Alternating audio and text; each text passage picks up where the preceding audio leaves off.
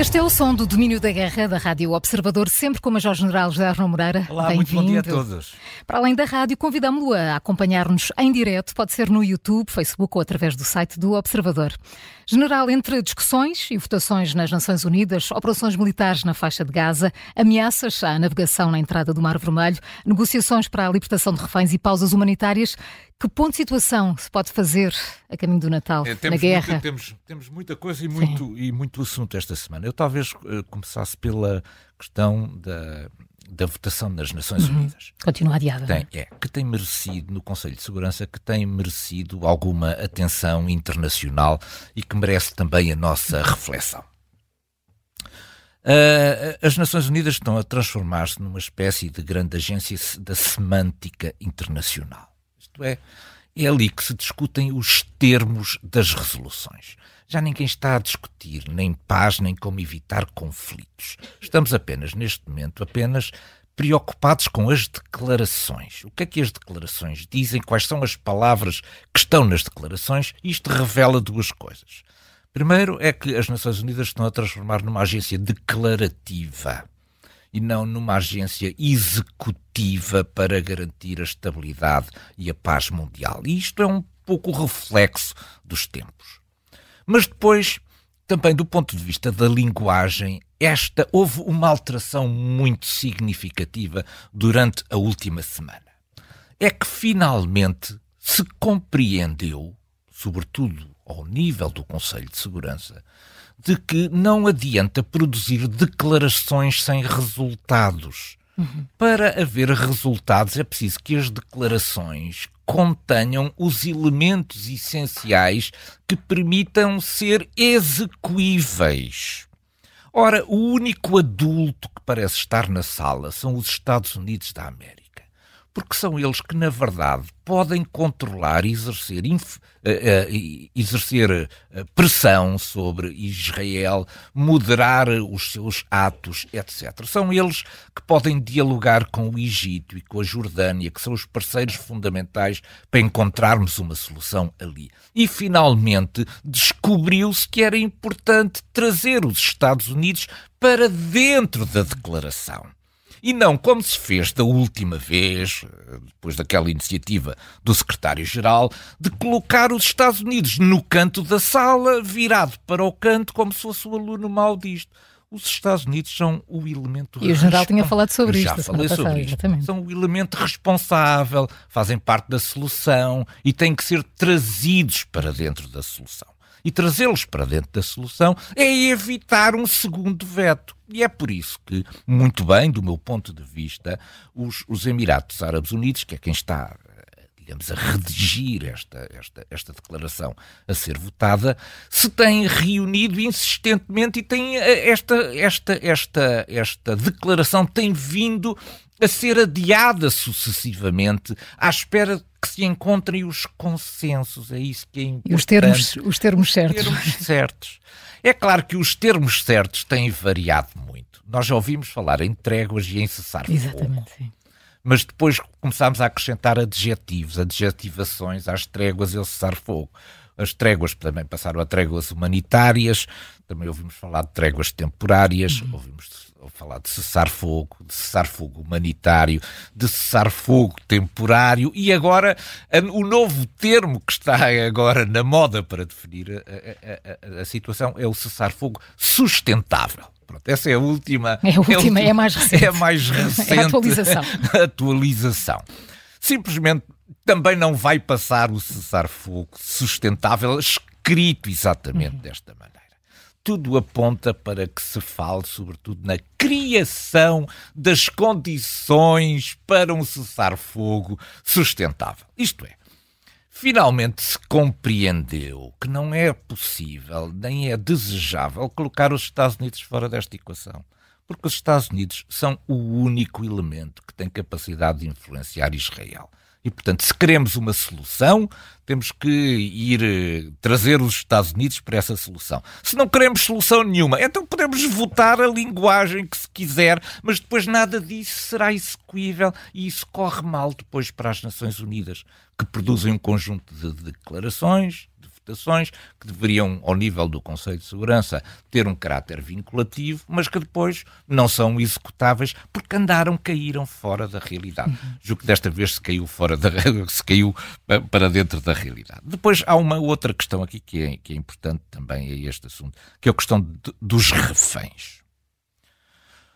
Os, uh, Israel está disponível para, a, através de uma nova uh, uh, trégua, de uma pausa humanitária, obter a libertação de mais uhum. reféns. Estamos, neste caso, a falar agora de um outro grupo, isto é, conseguiu selecionar. Antigamente estava a falar só de mulheres e crianças e, crianças. e homens, era, digamos, é, foi essa a uhum. divisão. Agora, neste momento, encontrou-se aqui, através das, das negociações muito difíceis que ocorreram, sobretudo no, no, no, Egito, estamos a procurar agora encontrar aqui um outro núcleo que seja aceitável, que são os reféns que estão em condições de saúde muito frágeis. A precisar de cuidados portanto, médicos, a, a precisar urgentemente de, cuidados e que possam ser incluídos para começar a trazer também alguns idosos e pessoas que manifestamente uh, estão a passar uh, imensos, uh, imensas dificuldades. E, portanto, talvez fosse possível, ainda antes de entrarmos naquilo que seria a libertação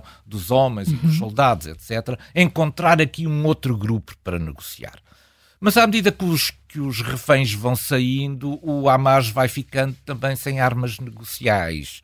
Daí a resistência, daí não é? uma enorme resistência e esta declaração que de alguma maneira mata para já o processo, que é que o Hamas não está disponível para trocar mais, mais prisioneiros, enquanto Israel não se retirar da faixa de Gaza, o que parece também uma exigência absolutamente impossível. Portanto, enfim, vamos entrar no, neste período do Natal é. ainda com muita violência e tragédia, mas também sinais de negociação que são positivos. Uhum. Vamos ver se agora, se, se a consoada nos vai trazer sim. alguma prenda no sapatinho Vamos ver, da, sim. Da, da faixa de Gaza. Esta semana, perante uma plateia recheada de jornalistas estrangeiros, Zelensky sujeitou-se a uma ação de perguntas sobre os mais variados temas, claro, relacionados com a Ucrânia. Uh, General, o que é que devemos reter desta longa intervenção? Eu, eu, eu gostaria de assinalar aqui duas, duas questões. Uma relativamente à, à parte formal, uhum. digamos, uhum. da, da entrevista. A outra, a, a, a, parte mais substancial. Vamos começar pela parte formal. E a parte formal aqui é importante por, por uh, assinalo aqui duas questões que são interessantes. Primeiro, é que Zelensky só o fez depois de Putin já ter conduzido uma antes. E isto teve, do meu ponto de vista, a intenção de marcar a diferença do estilo entre as duas personalidades é que enquanto uh, Putin se sujeitou, este sujeitar é um bocadinho entre aspas, a um conjunto de perguntas previamente preparadas e selecionadas, de maneira a não haver problemas nem, nem declarações surpreendentes. Uh, Zelensky abriu isto a, a, aos jornalistas internacionais e, portanto, sujeitou-se às perguntas uhum. que aparecessem e que fossem ali colocadas. Faz toda a diferença isto do ponto de vista formal. É claro que ele fica numa posição de maior fragilidade, podem ter surgido perguntas uh, que eventualmente ele gost... uh, aquele gostaria de dar, uh, que correspondem a temas, aquele gostaria de dar menos, menos atenção e relevância, mas elas surgiram e, portanto, este nível de, de abertura, do meu ponto de vista, deve ser, deve ser louvado e, e ressaltado. Depois é a questão substantiva a questão substantiva tem a ver com três temas que me pareceram essenciais uh, no, nesta, nesta intervenção de Zelensky. A primeira tem a ver com uma ideia que ganhou alguma tração nos últimos 15 dias, que é a, a Ucrânia está a perder a guerra. Esta é uma ideia que, enfim, que, que, que se instalou de alguma forma, porque a, a, a, iniciativa militar passou para o lado da, da, da Federação, Federação Russa, Russa e, portanto, de repente no Ocidente já todos começamos a falar num descalabro de natureza militar uhum. que, na verdade, pode não acontecer e não há nada que mostre que vá acontecer assim. Mas, sobretudo, porque por causa das reservas uh, que houve e que continua a haver na dificuldade das, das negociações eh, entre democratas e republicanos para avançar o pacote de ajuda militar uh, e, económica à, à, à, Ucrânia, que coincidiu, infelizmente, no tempo e, portanto, veio agravar esta tal sensação de impotência do Ocidente de, de acudir à, à, à, Ucrânia com aquilo que foi o desenvolvimento do Conselho, que trouxe, por um lado, boas notícias com o início do processo de negociações de adesão da Ucrânia, mas, por outro lado, trouxe aquele balde de água fria uh, que foi não se conseguir, não conseguir a, a, União Europeia reunir o consenso Senso, suficiente sim. para avançar com dinheiro para a, a, a Ucrânia. E, portanto, isto criou aqui estes dois, a, a conjugação, mais cada um dos factos, a conjugação dos factos uh, transmitiu aqui uma ideia de uma enorme fragilidade ucraniana.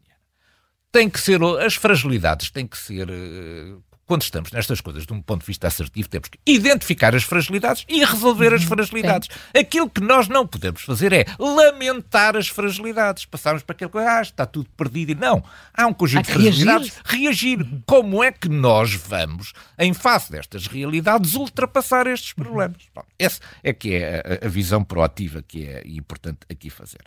Depois, a ideia de que, a, eh, eh, a segunda ideia de, de, Zelensky foi que a Rússia não está a ganhar a guerra. A Rússia não está a ganhar a guerra. A Rússia fez alguns progressos, mas esses progressos também são de natureza, eh, são de natureza relativamente limitada.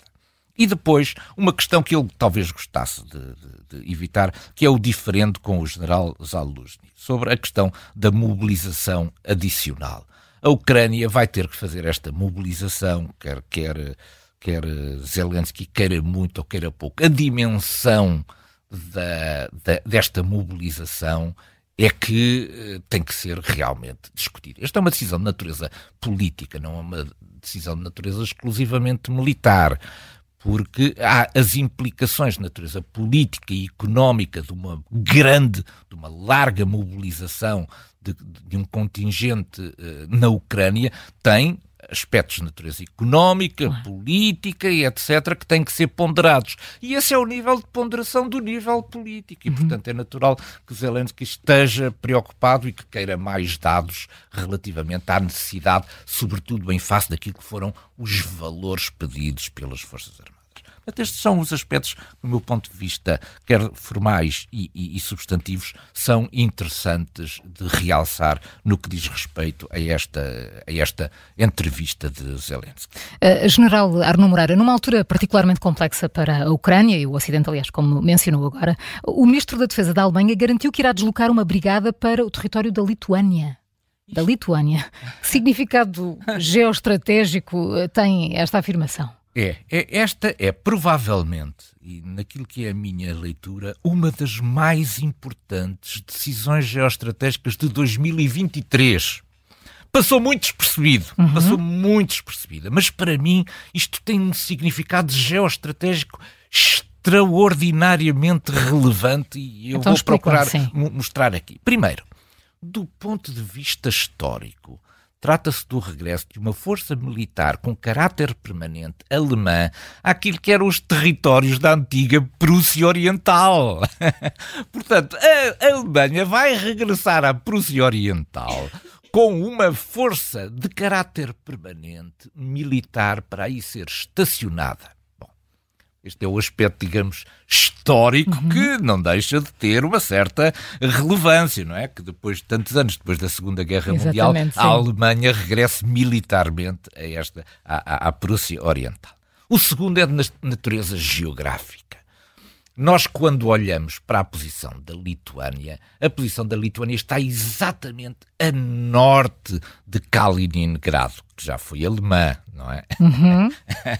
Ora, a colocação de uma força militar com caráter permanente alemã a norte de Kaliningrado coloca uma pressão aqui muito desconfortável sobre o sistema militar da Federação Russa em Kaliningrado, porque limita qualquer tentativa de expansão a partir daí uhum. sobre a Lituânia. A Lituânia é o elemento mais fraco aqui porque a Lituânia está é, é exatamente aquela posição de natureza geográfica que permite uma, um fácil eventual potencial uh, tentativa da, da, da, da Rússia de fazer a união da, através da Bielorrússia uhum com Kaliningrado e, portanto, ela olha, está certamente muito atenta ao que se passa neste corredor que permite a ligação através da Lituânia. E, portanto, a colocação de uma força militar alemã com caráter permanente nesta zona é certamente o indício de que se a Federação Russa tiver tentações de fazer a ligação a Kaliningrado, vai enfrentar uma posição muito assertiva da Alemanha nesta zona. Este é, do meu ponto de vista, um dos grandes desenvolvimentos geoestratégicos de 2023. É o, é o regresso da Alemanha, Alemanha. à Prússia Oriental.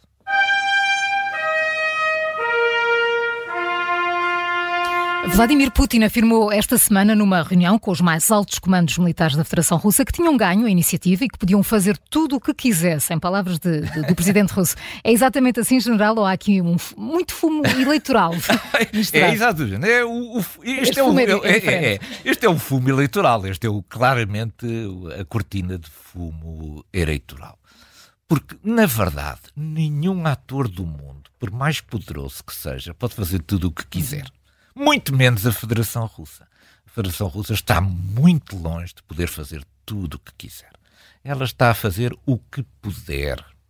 Porque o que puder é sempre aquela descida louca à realidade. Mas a Federação Russa tem aqui Uh, tem aqui, é, teve esta, nestes últimos 15 dias, como eu já referi há bocadinho, teve aqui uma, janela, uma grande janela de oportunidade que, que resultou da conjugação daquilo que são as dificuldades estruturais da Europa em preparar-se para alimentar esta guerra.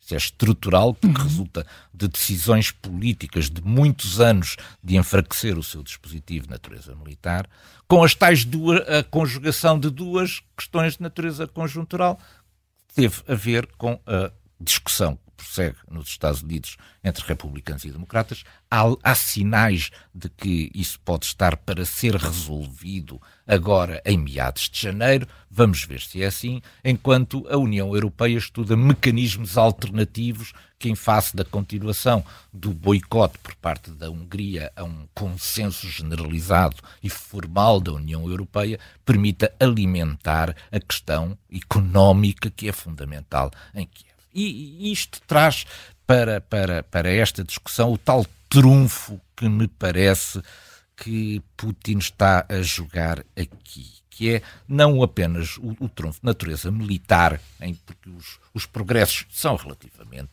lentos e, sobretudo, feitos à custa da perda de milhares e milhares de soldados, mas uma certa esperança que Putin tem de que a posição política de de Zelensky saia diminuída e afetada com esta crise toda. Isto é, o convencimento que afinal Zelensky não tem poder sobre aquilo que se passa nos Estados Unidos, uhum. isto é, não tem capacidade de influenciar o que se passa nos Estados Unidos, e por outro lado, se for muito atrasado o apoio económico a a Zelensky, o apoio económico à Ucrânia, a Ucrânia vai ter dificuldades em pagar vencimentos, em pagar a sua segurança social, em pagar eventuais mobilizações adicionais, etc. E, portanto, a criação, o instrumento económico é também uma arma de combate político a Zelensky.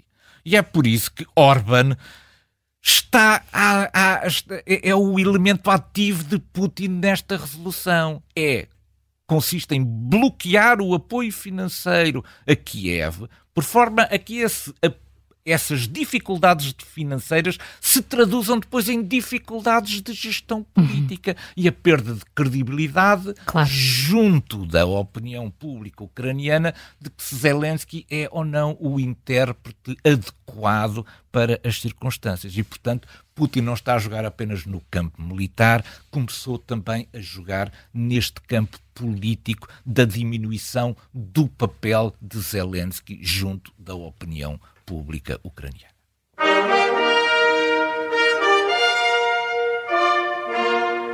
Colocamos hoje o nosso ponto de mira nas ações eh, disruptivas dos rebeldes úteis sobre as rotas marítimas que atravessam o estreito que permite a ligação entre o Mar Vermelho e o Mar e o Índico. Eh, que consequências económicas e militares eh, se perspectivam, General Arno Moreira?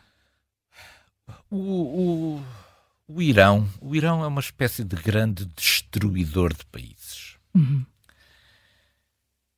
Destruiu de alguma maneira o Líbano com a criação do Hezbollah. O Hezbollah tem hoje em dia uma força militar equivalente àquilo que são as forças armadas do próprio Líbano.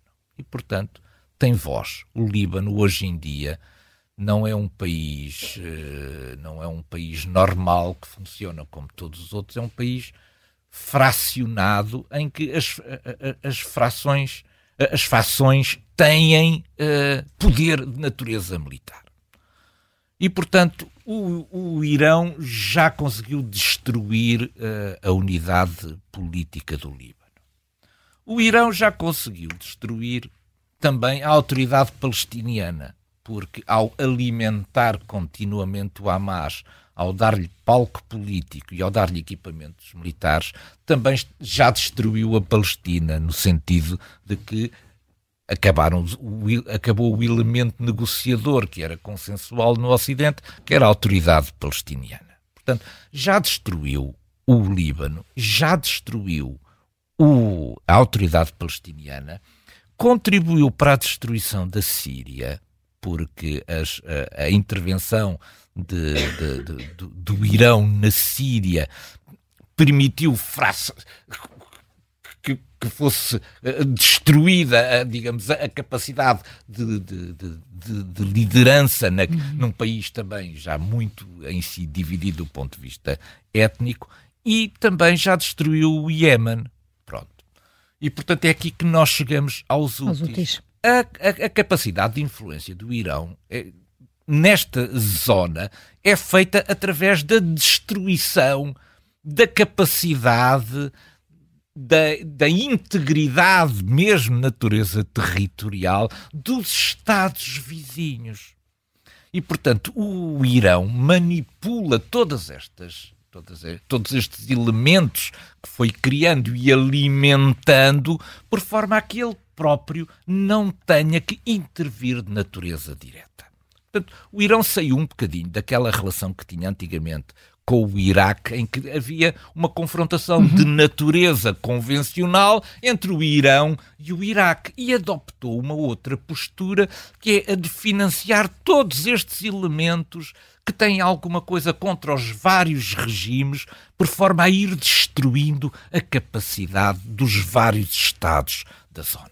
Os úteis foi uma maneira, por um lado, de destruir aquilo que era um governo existente no Iémen e que era pró-saudita, e uma maneira de pôr uma espécie de uma faca nas costas da Arábia uhum. Saudita ao financiar a Sul um regime que é claramente contra a Arábia Saudita. Portanto, o, o, o Irão transformou-se não só no destruidor da, da integridade e da coerência política destes países, mas também agora como o manipulador da situação internacional no Médio Oriente, acionando quando quer e na altura em que entende mais adequada cada um destes instrumentos para ir perturbando aquilo que é o funcionamento normal da comunidade no Médio Oriente.